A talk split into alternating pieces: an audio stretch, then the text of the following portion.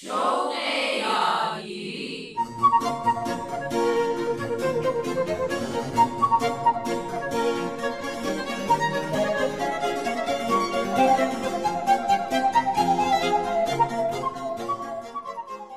سلام و درود خدمت شما شنوندگان عزیز رادیو پیام دوست. رسیدیم به هفتمین برنامه شوق یادگیری. یادآوری می‌کنم هدف این مجموعه برنامه کمک به والدینیه که می‌خوان به فرزندانشون به بهترین نحو در امر تحصیل یاری بدن به همین مناسبت پای صحبت کارشناس محترم برنامه سرکار خانم مینا مهاجر می نشینیم و از دانش و تجربیاتشون بهره می‌بریم. سوال خیلی از والدین به خصوص مادران اینه که چطور به فرزندان در یادگیری درس کمک و یاری بدیم. ما همین سوال رو از خانم مهاجر پرسیدیم. درباره موضوعی که سوال شده که چگونه فرزندانمون رو در یادگیری درست کمک کنیم باید بدونیم که همه ما از دوران کودکی به طور غیر قابل انکاری رفتارها و اعمالی رو از روی عادت انجام میدیم. که این عادتها همواره توسط محیط خانوادگی بر ما اثر گذاشته. های رفتاری بسیاری مثل اینکه چه موقع از خواب بیدار میشیم چه غذایی رو می‌خوریم گوش دادن به رادیو نگاه کردن تلویزیون اینها همه های رفتاری هست که ما به دست آوردیم. علاوه بر این عادات رفتاری ما عادات دیگری رو هم داریم که نسبت به اونها آگاه نیستیم و اونها رو ما عادات ذهنی نامگذاری می‌کنیم. در حقیقت برای یادگیری یک فرایندی در مغز اتفاق میفته که هم در اثر عادات ما هست و هم حرکات بنیادینی هست که مغز ما اونها رو انجام میده. برای فرایند یادگیری سه عمل یا حرکت بنیادی لازم هست. یکی دقت و توجه هست یعنی اینکه پیام آموزشی اول توسط کودک دریافت بشه. یعنی دقت و توجهی که برای دریافت پیام آموزشی وجود داره.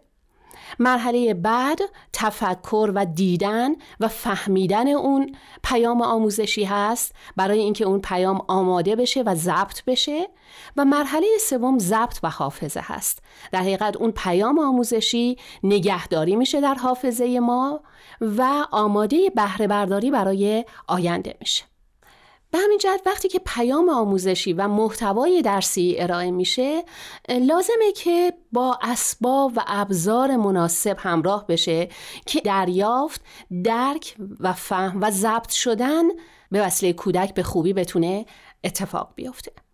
و در حقیقت مغز ما بر اساس ساختاری که داره و بر اساس عاداتی که به دست آورده یادگیری رو انجام میده و یک حرکات مغزی درونی کاملا دقیق مشخص و معینی برای هر کس وجود داره که بر طبق آنها یادگیری صورت می‌گیره. در حقیقت دانستن این موارد برای ما مهم هست که بتونیم فرایند یادگیری رو تسهیل کنیم و در یادگیری دروس فرزندانمون رو یاری بدیم. دوستان به طور خلاصه برای یادگیری سه اتفاق در مغز ما رخ میده. مثلا معلم مطلبی رو میگه.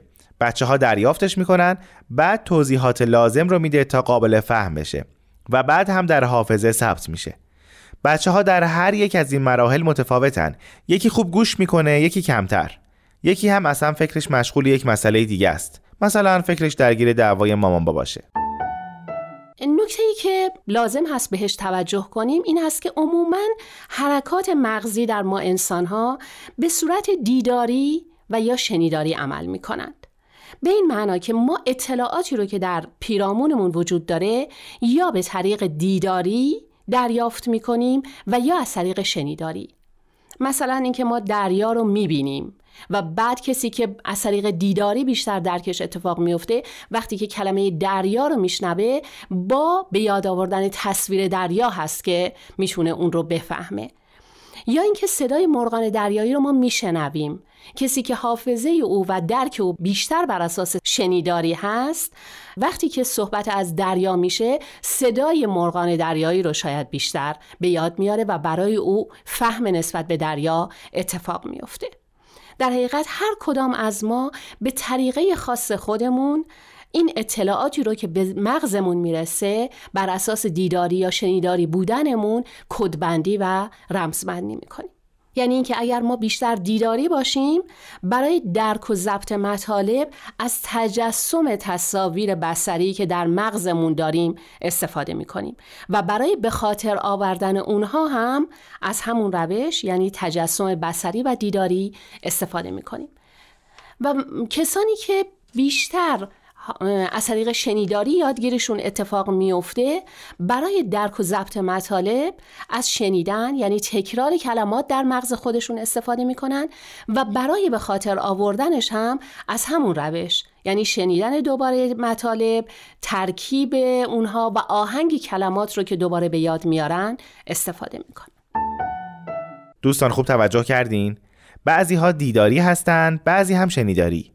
حالا اگه معلم فقط از طریق شنیداری با بچه ها کار کنه خب اونها که دیداری هستن چه گناهی کردن که باید برن تو گروه ضعیفترها؟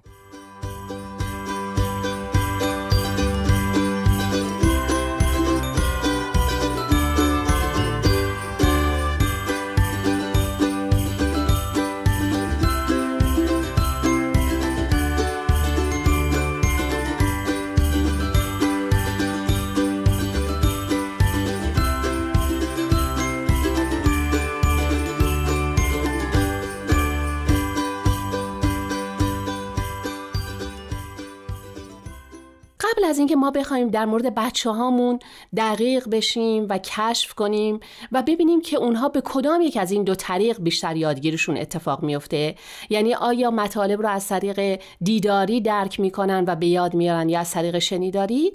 خب می‌تونیم این روش رو در مورد خودمون آزمایش کنیم و ببینیم که برای درک و به خاطر آوردن مطالب اصولا تصاویر اونها رو مجسم می‌کنیم یا آهنگ اونها رو در ذهنمون تکرار می‌کنیم. یعنی در حقیقت اینکه ببینیم ذهن ما آیا مثل یک دوربین عمل می‌کنه یا مثل یک ضبط صوت. به این موضوع می‌تونین الان فکر کنید که وقتی برای اولین بار به یک محلی می‌خواید برید چطوری عمل می‌کنید. آیا مثلا اون محل رو به کمک یک نقشه شهری میرید پیدا می‌کنید؟ یعنی روی نقشه میرید نگاه می‌کنید و اون محل رو پیدا می‌کنید؟ آیا به عکس ها و پسترها و علائم و تابلوهای بسری که گذاشته شده توجه می کنید در مسیرتون هست بیشتر دقت می کنید و راه رو پیدا می کنید یا اینکه از آبرین متعددی می‌پرسید و می‌خواهید که محل رو پیدا کنید؟ آیا نام کوچه و خیابون رو چندین بار در ذهن خودتون تکرار می‌کنید برای اینکه اون رو به خاطر بسپارید؟ اینها به شما کمک می‌کنه که در مورد خودتون هم ببینید که آیا شما بیشتر دیداری هستید یا شنیداری. البته این به ندرت اتفاق میافته که کسی 100 درصد شنیداری یا 100 درصد دیداری باشه. نکته مهم اینه که در آموزش باید به هر دو گروه توجه کرد. یعنی درک و شناخت ما به هر دو روش صورت می‌گیره ولی یکی از اینها در افراد مختلف معمولا غالب هست. بنابراین شناخت روش ذهنی کودک یعنی اینکه دیداری یا شنیداری هست برای آماده کردن ذهنی او خیلی لازم و ضروری هست و نقش مهمی در کمک به یادگیری او داره. و بدون در نظر گرفتن این موضوع شاید ما نتونیم نتایج مثبت و مفیدی رو به دست بیاریم. بعد از این شناخت هست که ما می‌تونیم امکانات مورد نیاز رو برای درک و ضبط بهتر مطالب در اختیار کودک قرار بدیم. امروزه اطلاعات زیادی رو میشه از اینترنت گرفت که هم دیداری باشن هم شنیداری. نکته مهم اینه که در آموزش باید به هر دو گروه توجه کرد. خب موضوع اصلی ما این بود که چگونه ما فرزندمون رو در یادگیری درست یاری کنیم و این در حقیقت یک بخش اصلی بود که به ما کمک می‌کرد برای این موضوع. ولی بعد از این تشخیص و درک لازم هست که شما یک برنامه ریزی دقیقی رو برای کمک در یادگیری دروس فرزندانتون داشته باشید. و چیزی که ما می‌خوایم خیلی روش تأکید کنیم این هست که با فرزندانتون مکالمه و گفتگوی آموزشی تربیتی واقعی رو ترتیب بدید. یعنی اینکه با کودکتون صحبت کنید و با حالتی جدی و در این حال پر از شور و اشتیاق درباره موضوعات مدرسه با او حرف بزنید. سوالات متعددی رو می‌تونید از او بپرسید وقتی که فرزند شما از مدرسه برمیگرده. مثلا اینکه آیا معلم فارسی امروز مطالب رو روی تخته نوشت؟ آیا در آموزشش از فیلم استفاده کرد؟ در درس زبان معلم از ضبط یا سیدی های صوتی استفاده کرد آیا تصویری رو بهتون نشون داد؟ در آموزش ریاضی امروز چه درسی داد؟ با چند رنگ شکلها رو بر روی تخته کشید؟ این توجهی که شما به این ترتیب درباره دروس فرزندتون به عمل میارید سبب میشه که اونها فکر کنن که انگار مامان و بابا هم خودشون معلم شدن و این باعث حیرت اونها میشه و این موضوع نتیجه مثبت رو به همراه میاره که شما هم می‌تونید با فرزندتون یک ارتباط عاطفی رو برقرار کنید و هم بفهمید که او چگونه داره یاد می‌گیره موضوعات رو. و بعد با استفاده از پیام های دیداری یا شنیداری مطالب رو به نحوی برای اون توضیح بدید که براش قابل فهم باشه و زمان درازتری در ذهنش باقی بمونه. اگه این اتفاق بیفته یعنی آموزش از هر دو طریق چه عالی میشه. بچه ها از درس خوندن لذت می‌برن. خیلی مهم هست که ما مکالمه و گفتگوی آموزشی با کودکمون داشته باشیم. یعنی اینکه درباره چگونگی عمل یادگیری درباره اینکه چه مشکلاتی در یادگیریش داره با او صحبت کنیم و این مکالمه هر روز یا به طور مرتب انجام بگیره. مثلا توصیه‌ای که ما می‌تونیم بکنیم اینه که اگر فرزندتون در دوره دبستان هست هر روز با اونها درباره مدرسه و درس صحبت کنید. لازم نیست این مکالمه شما مدت زمان زیادی طول بکشه که باعث خستگی فرزندتون بشه. اگر در دوره اول دبیرستان هستن می‌تونید برنامه ریزی کنید و مثلا دو بار در هفته با او درباره مسائل و مشکلات درسی صحبت کنید. و اگر در دوره دوم دبیرستان هست شاید بتونید این مکالمه رو یک بار در هفته ولی به مدت طولانی تری انجام بدید.